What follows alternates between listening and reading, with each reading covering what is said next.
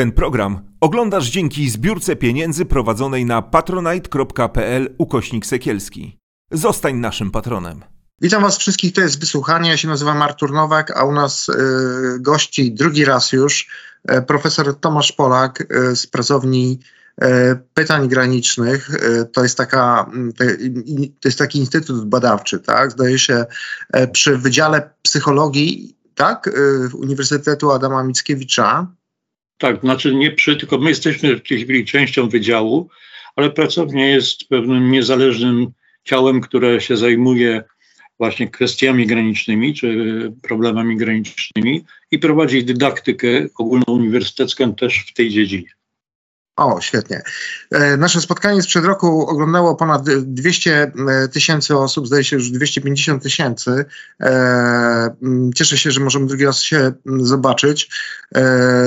Mamy taką dynamikę chyba dużą, bo pamiętam, że w ostatnim spotkaniu zajmowaliśmy się troszeczkę kardynałem Dziewiczem, a dzisiaj jesteśmy świadkami takiego czasu, kiedy Rzeczpospolita publikuje dosłownie dziś takie badanie, z którego wynika, że blisko 75% Polaków chce z badania e, przeszłości Karola Wojtyły, tego jak się zachowywał jako e, kardynał w Krakowie, w kontekście oczywiście e, tuszowania e, pedofilii. Jesteśmy miesiąc albo dwa przed premierą, myślę, bardzo głośnej książki Eke Overbecka, E, na temat e, e, kardynała Wojtyły. Nie chcę o tym mówić, bo to dużo jest na ten temat już różnych opisów, ale chciałem się spytać na początku, zanim chwycimy tego byka za rogi i porozmawiamy na temat, który nas tutaj sprowadził. Czy ty widzisz taką dynamikę zmian? Bo jesteś pesymistą nieprawdopodobnym, hmm. kiedy czytam twój tekst w czasie kultury, o którym dzisiaj będziemy rozmawiać. To znaczy, pewna może dynamika to jest trochę za dużo powiedziane. Zmiany zachodzą. Zmiany zachodzą e, w ogólniejszej świadomości tych Polaków, którzy w ogóle interesują się e, sprawami ze styku społeczeństwo, kościół, polityka itd. Tak Część e, naszych rodaków specjalnie się tym nie interesuje, część jest też trochę zniecierpliwionych tym, co przychodzi wciąż na nowo, właśnie takie kolejne komunikaty o tym, że y, tu czy tam jest problem, że trzeba przebadać nie tylko zachowania Jana Pawła II jako papieża wobec y, pedofilii w kościele, ale także jego zachowania na przykład w Krakowie jeszcze jako arcybiskupa i kardynała. Część zaangażowanych obserwatorów czy uczestników Y, życia publicznego, zwłaszcza tych, którzy są jakoś związani z y, y, Kościołem, czy tak czy inaczej, pozytywnie czy negatywnie. Część śledzi to i dostrzega nadchodzące zmiany. Ja nie jestem kompletnym pesymistą, te zmiany zachodzą, ale opór materii jest bardzo duży i nie wiadomo, jak to się ostatecznie potoczy. Mhm. E, nasz gość tłumaczy, dlaczego tak się dzieje i dlaczego te zmiany muszą zachodzić powoli, bo okazuje się, że e, mm, e, jest to bardzo mocno zakorzenione, że w zasadzie my wymyślamy na nowo pewną rzeczywistość, która została totalnie zawłaszczona przez Kościół. E, będziemy mówić dzisiaj o artykule e, profesora Tomasza Polaka w czasie kultury e, w trzecim wydaniu, to znaczy w trzecim numerze, bo to jest kwartalny. Jest taki tekst Państwo wikłane w swój kościół. Czy Polska powojenna była kiedykolwiek świecka w sensie społecznym? To jest tytuł tego tekstu. Ten tekst można zdobyć poprzez stronę Czasu Kultury.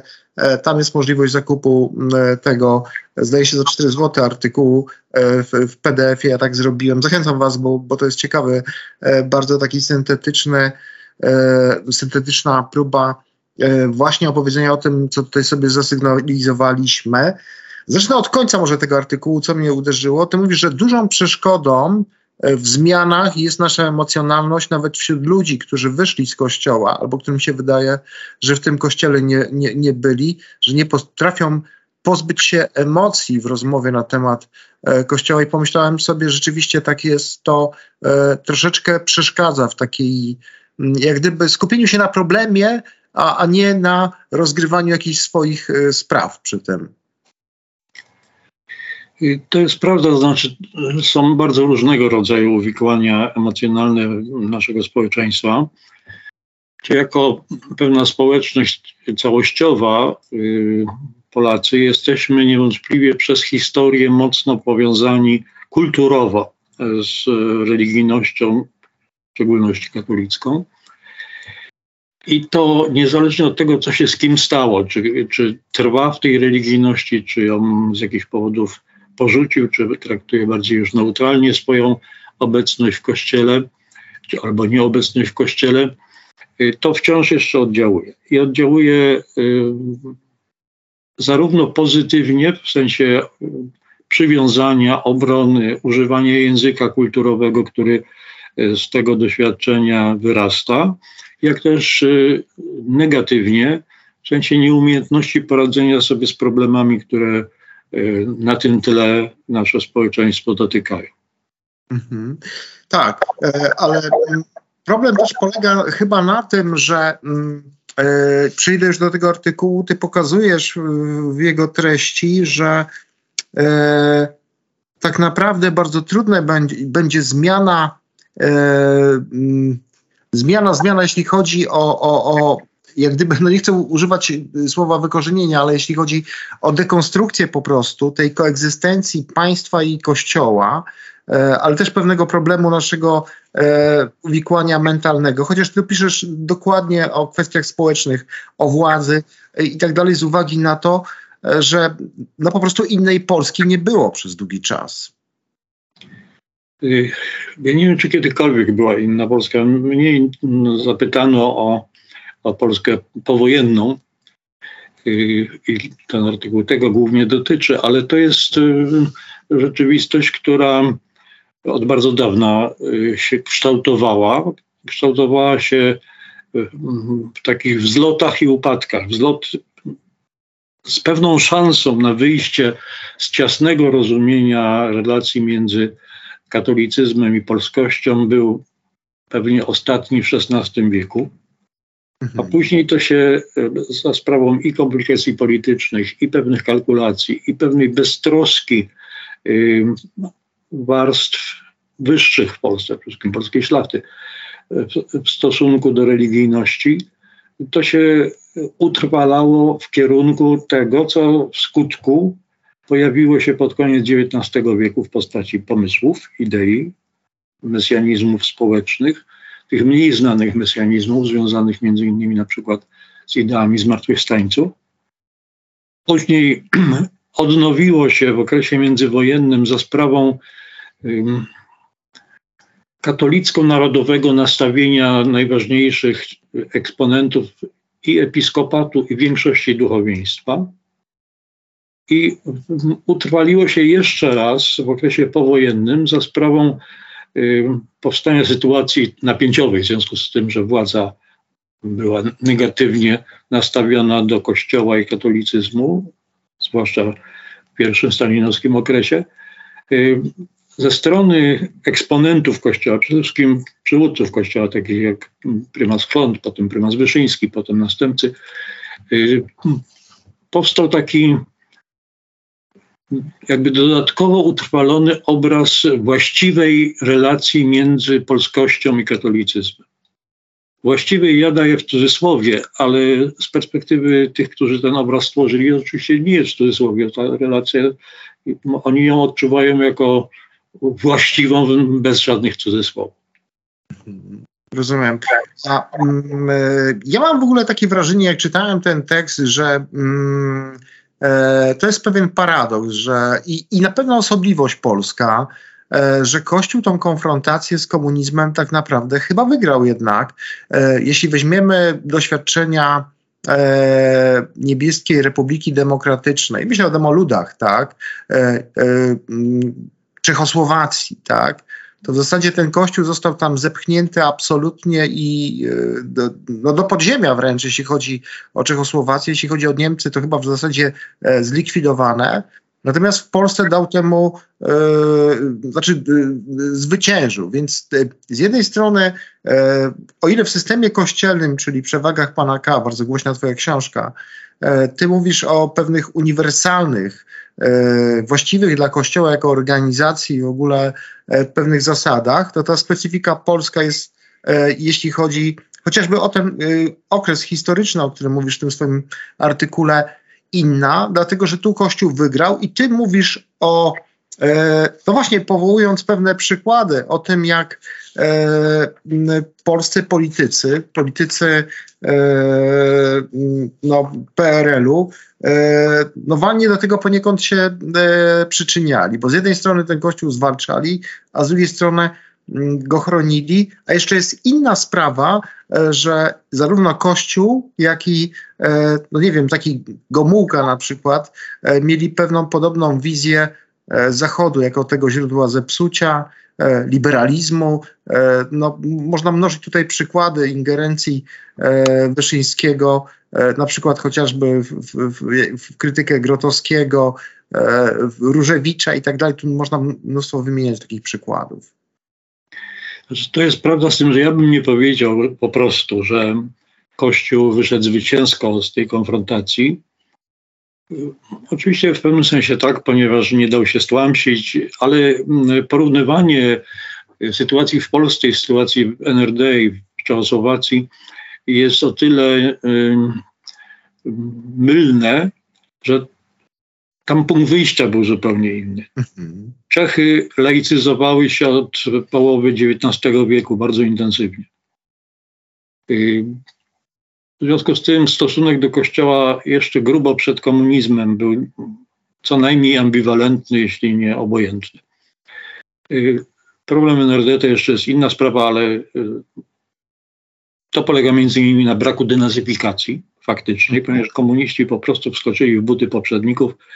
Y, po drugie, Kościół katolicki na tych terenach praktycznie nie istniał zanim nastał komunizm.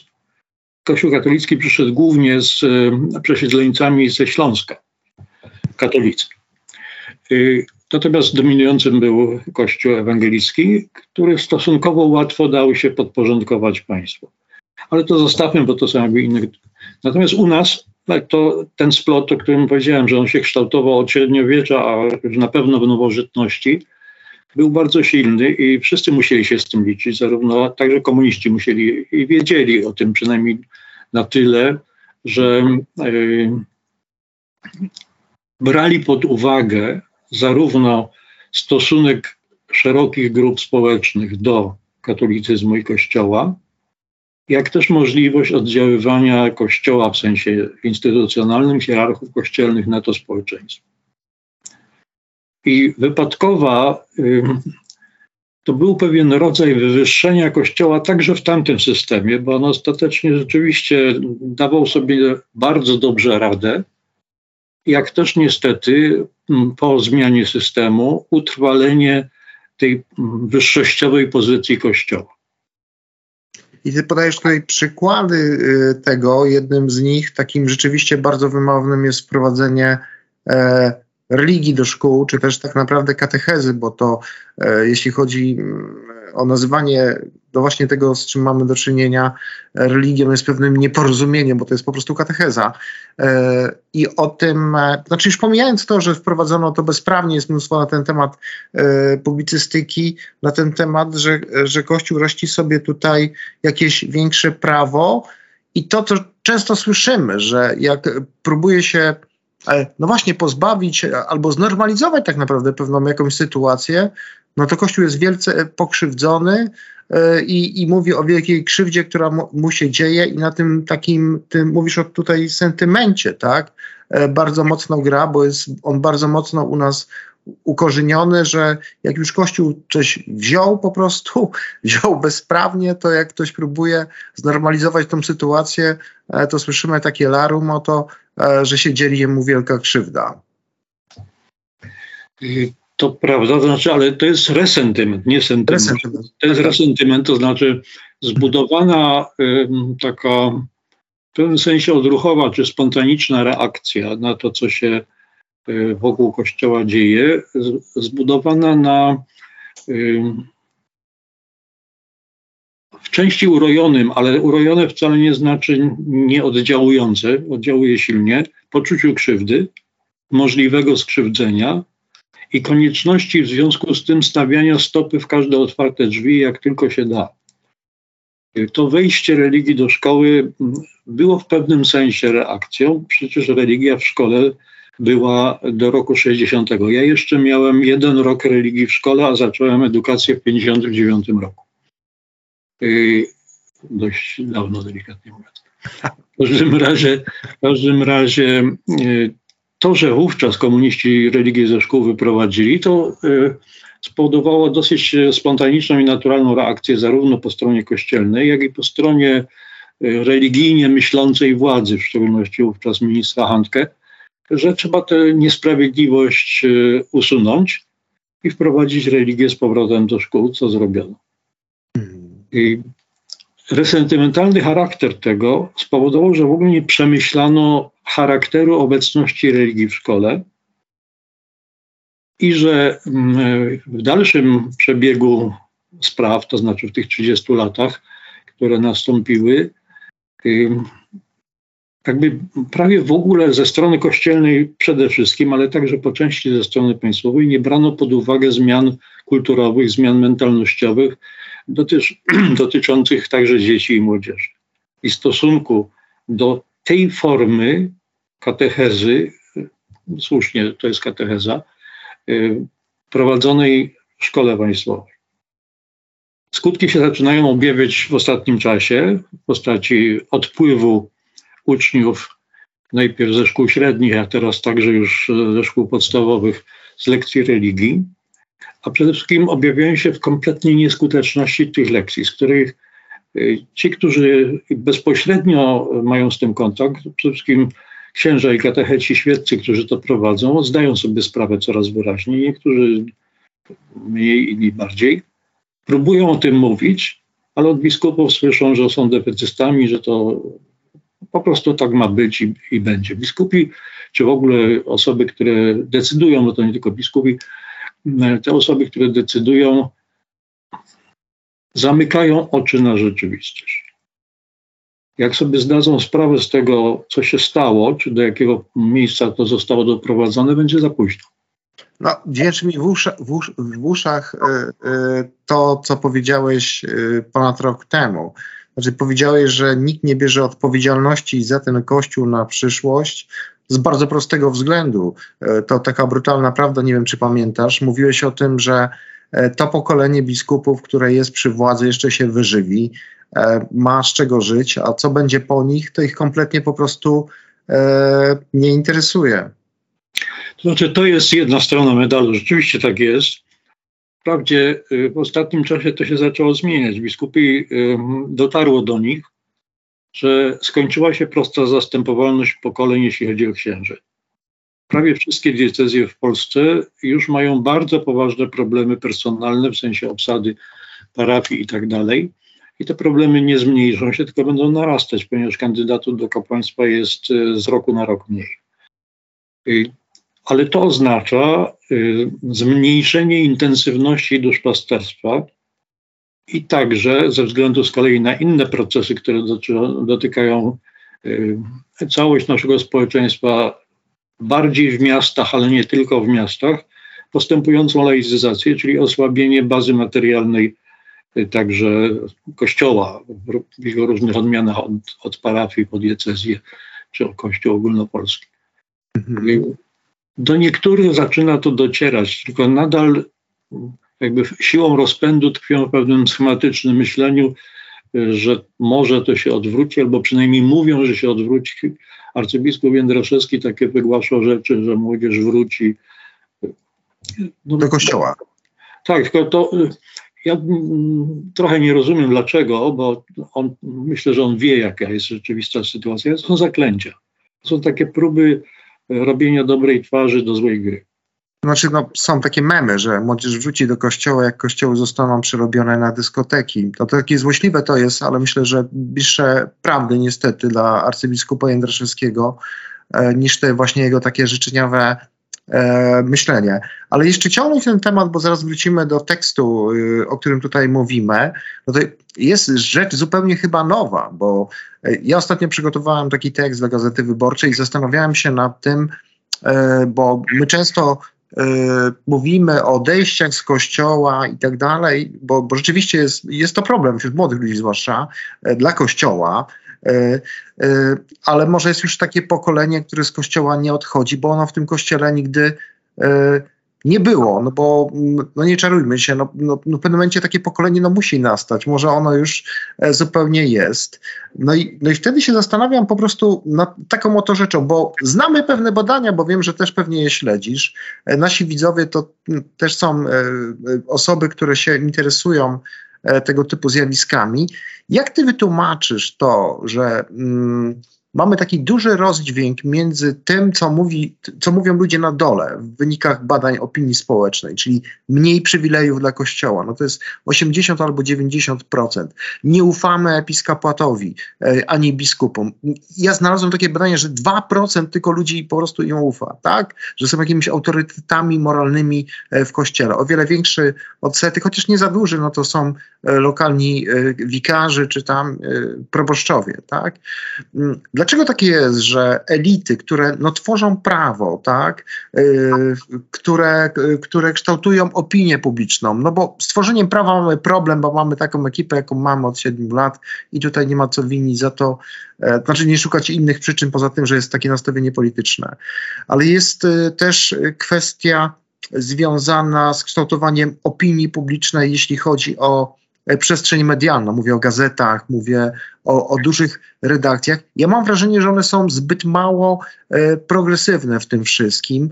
E, oczywiście e, trzeba dać łamy każdemu, kto ma coś do powiedzenia e, e, ciekawego, no ale no nie wiem, czy koniecznie po prostu musimy czytać, nie wiem, w lewicowej na przykład prasie, w felietonie, tak jak ostatnio widzieliśmy profesora Matczaka, to jest zupełnie inna, e, e, inny problem oczywiście, o świętach, tak, że ci ateiści to są jacyś ludzie, którzy kompletnie nie pasują e, do tego. Nie chcę się skupiać na matrzaku, żeby była jasność, tylko chodzi mi o tą rozbieżność między po prostu tym, co my myślimy na dole, a przecież ja nie mówię o jakiejś elicie, tylko o wyraźnych badaniach, które pokazują, że ludzie chcą mniej kościoła, więcej przejrzystości, mniej bogactwa. No nie chcą tego po prostu Babilonu, klery, klerykalizacji, krótko mówiąc.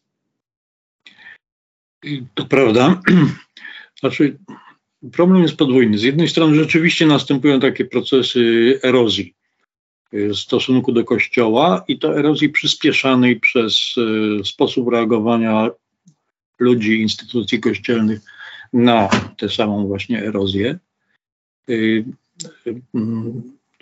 w takim kierunku, że właśnie to się pokazuje w wynikach badań.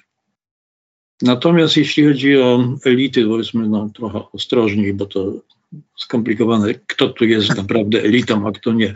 Ale y, one są wciąż jeszcze w, w pułapce tego, co ja y, dosyć y, y, przerysowując może w tym artykule, pokazałem w, y, w stosunku przedstawicieli partii PZPR do Kościoła.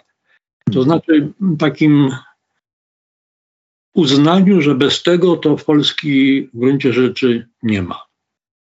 Że trzeba tę religijność jakoś podtrzymywać, bo to jest element y, tożsamości, element wspólnej kultury i zupełny brak wrażliwości na to, że y, pojawia się nowa kultura, inna, która nie będzie całkowicie niereligijna, w sensie braku jakiejś e, duchowości czy właśnie kultury w znaczeniu pewnych doświadczeń wspólnych, indywidualnych i tak ale nie będzie wyznaniowa. Ta wyznaniowość na naszych oczach się kończy. I z kolei elity, zwłaszcza z tego pokolenia, które zbudowało Polskę po roku 89, zupełnie tego nie rozumieją.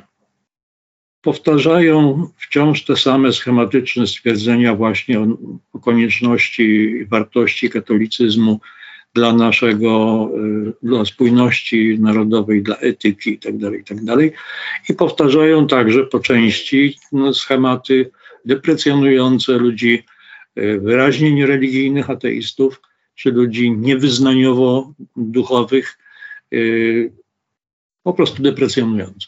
Mhm.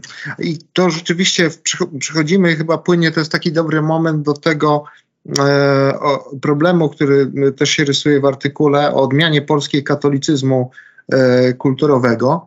Tutaj dokonujesz takiego rozróżnienia, e, bo my często ten katolicyzm kulturowy rozumiemy na takiej zasadzie, jak to Jacek Denel kiedyś powiedział, że to jest święcenie jajek, śmigus dyngus, ty mówisz tutaj o, o, o właśnie kwiatach e, na grobach. To rzeczywiście jest polska specyfika, chyba e, jedyna w, całym świecie. A ty mówisz o zjawisku, i tu cytuję ciebie, o wiele bardziej poważniejszym politycznie i społecznie. społecznie. I porównujesz to do protestantyzmu kulturowego, pokazując, że wszystkim jest w tym katolicyzmie narodowym że, znaczy, że żyje się wygodniej i politykom, i społeczeństwu. E, no właśnie dlaczego?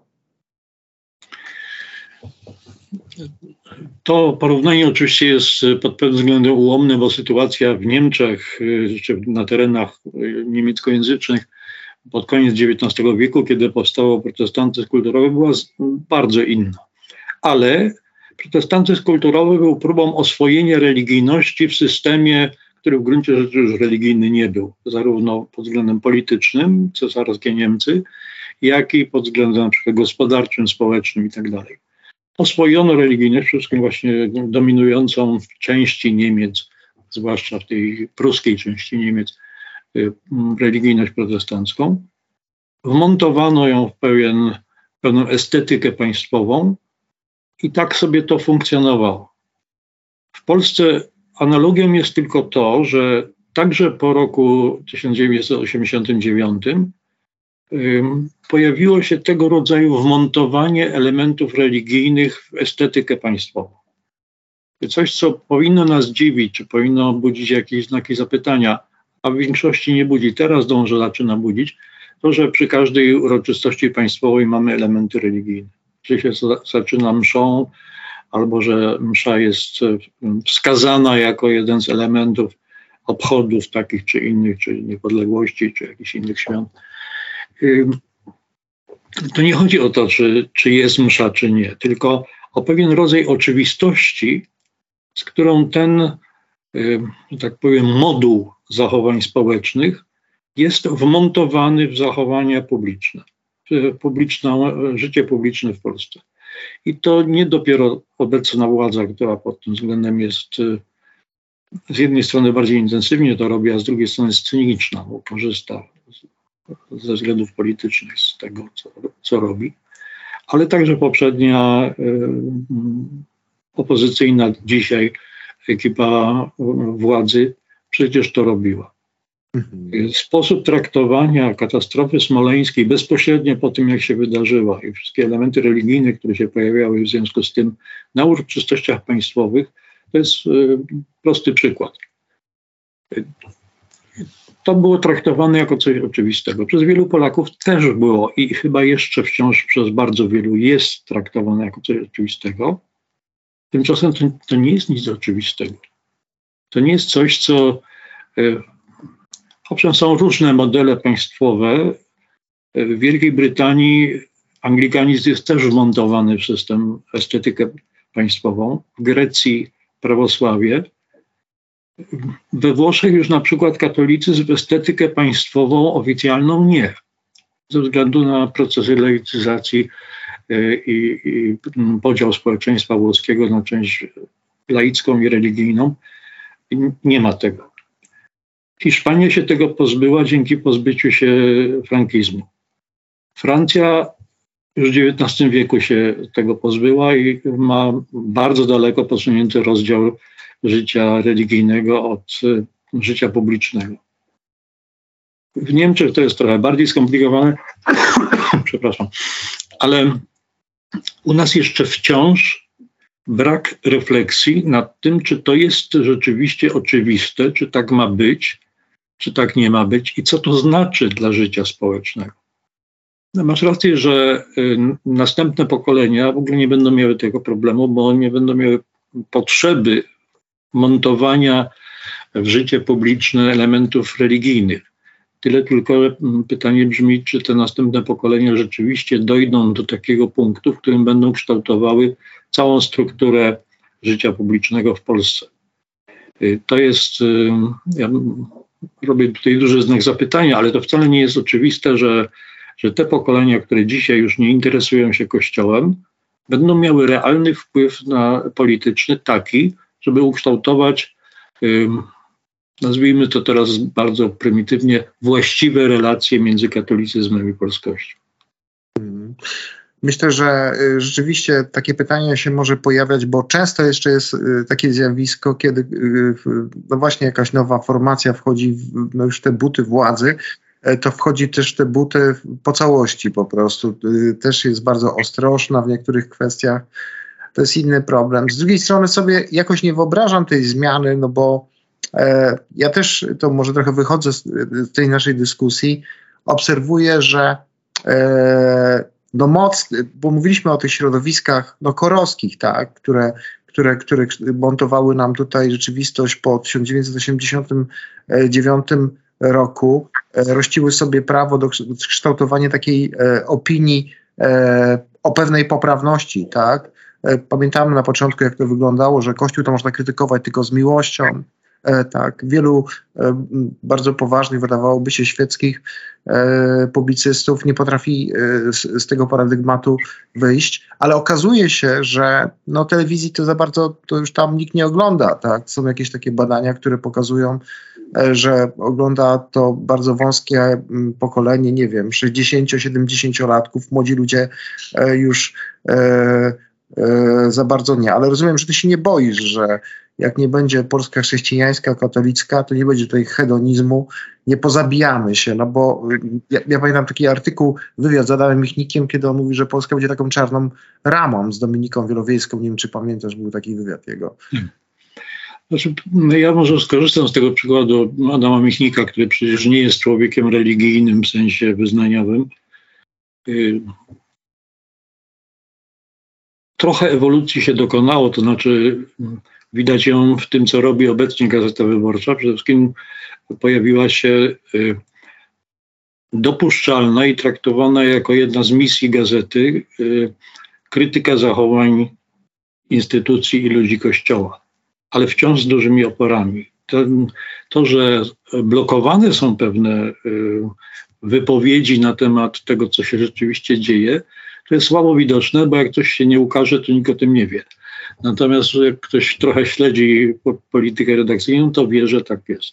Ale to rzeczywiście gazeta czy gazety i media te duże, tradycyjne typu telewizje, to nie jest podstawowe źródło informacji szerszego ogółu. Jeszcze PiS liczy na to, że telewizja państwowa jest źródłem informacji dla jego wyborców.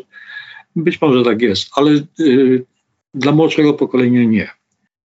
Natomiast y, co w to miejsce i jaka jest, y, jaka komunikacja problemów do rozwiązania, nie tylko w tej dziedzinie, ale także w tej, problemów do rozwiązania w życiu społecznym, w życiu publicznym i tak dalej, y, nie do końca wiadomo. To znaczy, przede wszystkim nie wytworzył się rzeczywisty poziom zainteresowania rozwiązywaniem tego rodzaju ustrojowych czy kulturowo-politycznych problemów. Młodych ludzi to nie obchodzi. I, i to y, konstatuję fakt, nie oceniam, po prostu tak jest. I pytanie, dlatego po, postawiłem wątpliwość, czy jak to pokolenie dorośnie do zajmowania jakichś bardziej kluczowych czy odpowiedzialnych y, stanowisk i funkcji w życiu społecznym, to czy ono będzie miało jakieś, jakieś wyobrażenie, co z tym zrobić. Hmm. Ale to jest też tak pomyślałem sobie pewien paradoks, bo z jednej strony jest tak, jak mówisz, to znaczy no Kościół dostał wszystko, czyli e, miejsce w przestrzeni medialnej, e, jeszcze bardziej wgryzł się jak gdyby w tą sferę uroczystości państwowych ze sferą e, sakrum. E, mówiliśmy tutaj przed chwilą o o, o katechezach, tak? E, I okazuje się, że to przekonanie takie, że jak gdzieś tam wszędzie będziemy, przepraszam za może no, niegodne tej audycji, takie moje sformułowanie, obsikamy teren, tak, trochę, e, ale ja celowo o tym mówię, kompletnie tutaj się nie, nie, nie, nie, nie sprawdziło. E, przy takich dużych środkach, tak, przy takim e, dużym po prostu zaangażowaniu, no młodzi ludzie mówią jasno nie, no to, to kompletnie nas nie przekonuje, dla nas to jest niezrozumiałe, a, a, a ja myślę sobie, że w o wiele większym e, wymiarze jakimś takim procentowym to, to, to, to mówią, nas to po prostu nie interesuje, tak? To jest nudne, bo nie wiem, czy widziałeś, jest takie badanie e, no, sprzed kilku miesięcy, e, w którym się okazało, że przyczyną odejścia z kościoła no nie jest pedofilia, tak? Skandale pedofilskie, tylko to, że ludzi po prostu kompletnie ta instytucja nie interesuje, że, że, że jest po prostu nudna dla nich.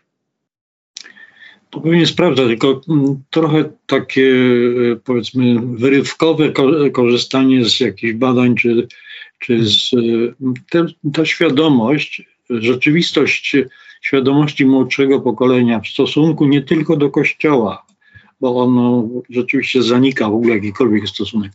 Natomiast w stosunku do mm, kultury państwowej, do mm, takich czy innych instytucji, które e, stanowią o tym, o jakości demokracji i tak dalej, to jest wciąż słabo przebadane.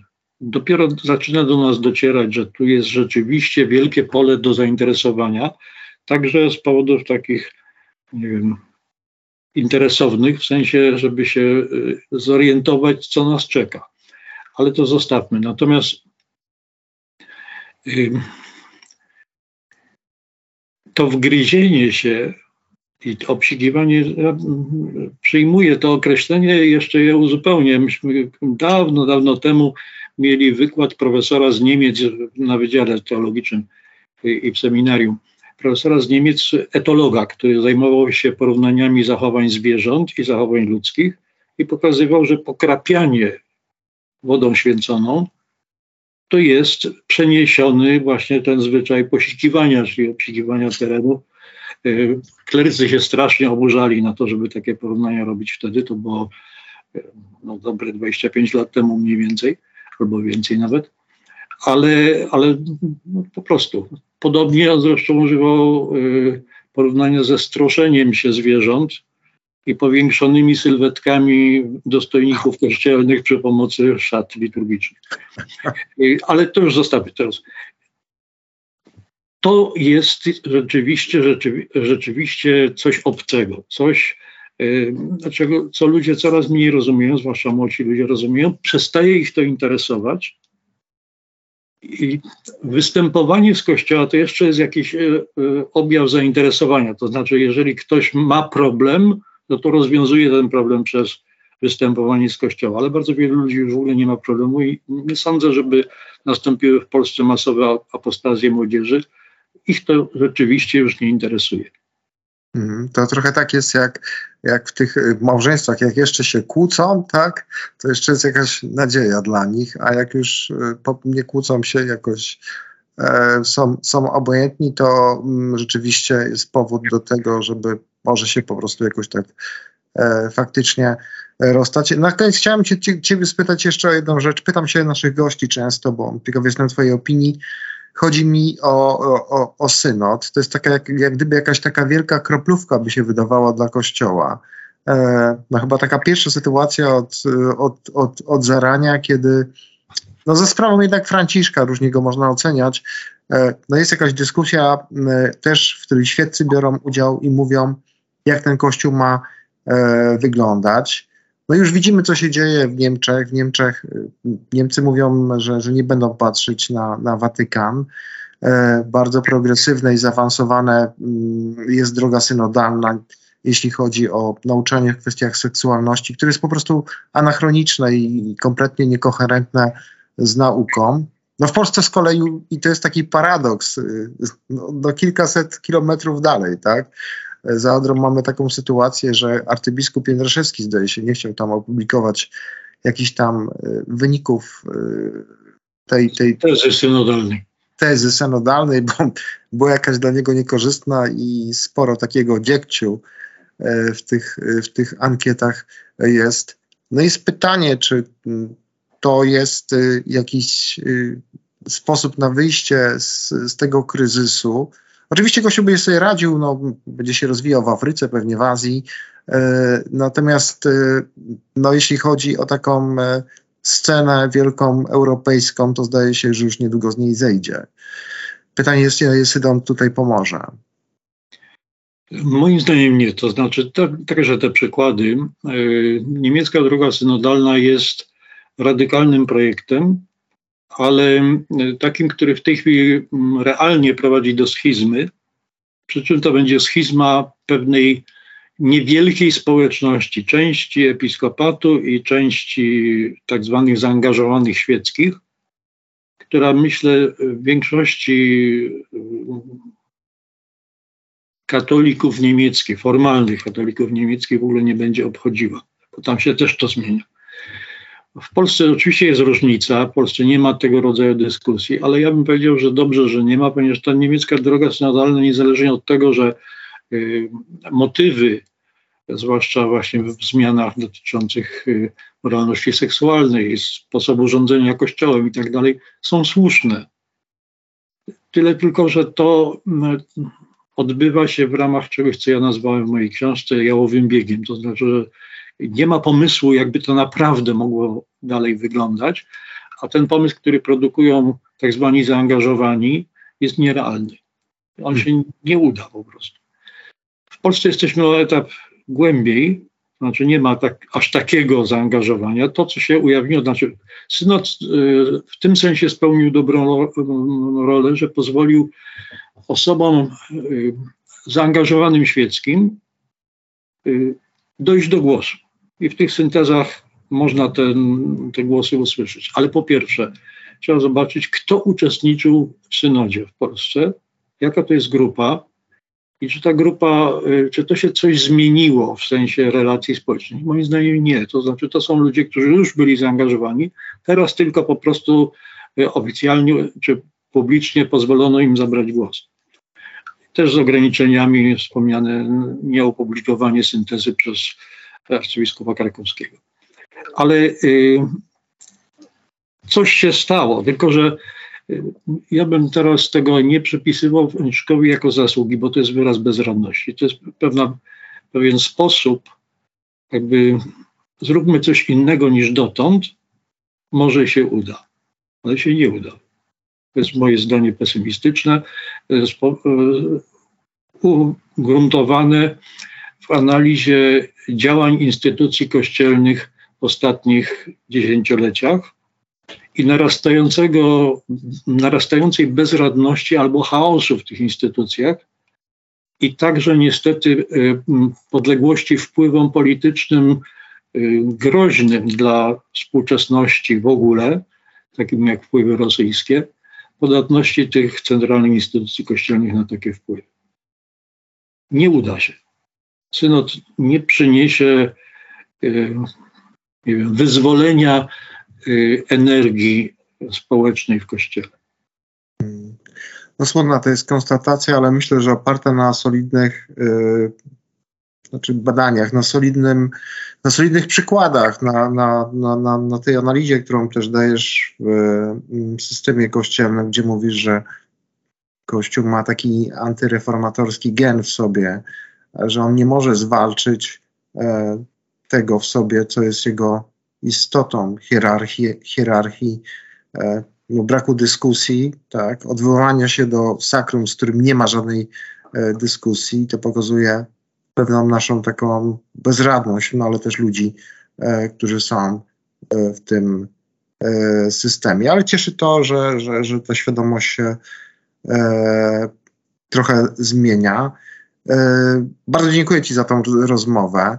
Wszystkich zapraszam, jeśli chcecie e, zapoznać się z tekstem, o którym tutaj mówiliśmy, do Czasu Kultury. Przypomnę trzeci numer tego kwartalnika ale przede wszystkim e, do takiego systemowego ujęcia głośnej książki naszego gościa, Tomasza Polaka, System Kościelny, czyli przewagi pana K. Ta książka jest cały czas żywo dyskutowana, do tej książki wielu publicystów e, się odwołuje, bo to jest taki syntetyczny sposób e, pokazania, poparty taką dużą argumentacją, e, jak działa system kościelny. Bardzo solidna praca, do której serdecznie Wam Was zapraszam. Jak z tłumaczeniem się spytam, czy są jakieś nadzieje? Tłumaczenie jest gotowe, jest kwestia znalezienia wydawnictwa, które się zdecyduje to wydać w języku angielskim. Świetnie, wspaniale.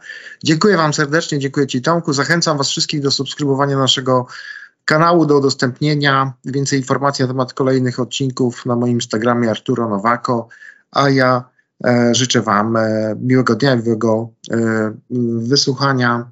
Do zobaczenia za tydzień. Dziękuję bardzo. Dzięki również. Pozdrowienia dla wszystkich. Ten program oglądałeś dzięki zbiórce pieniędzy prowadzonej na patronite.pl ukośnik sekielski. Zostań naszym patronem.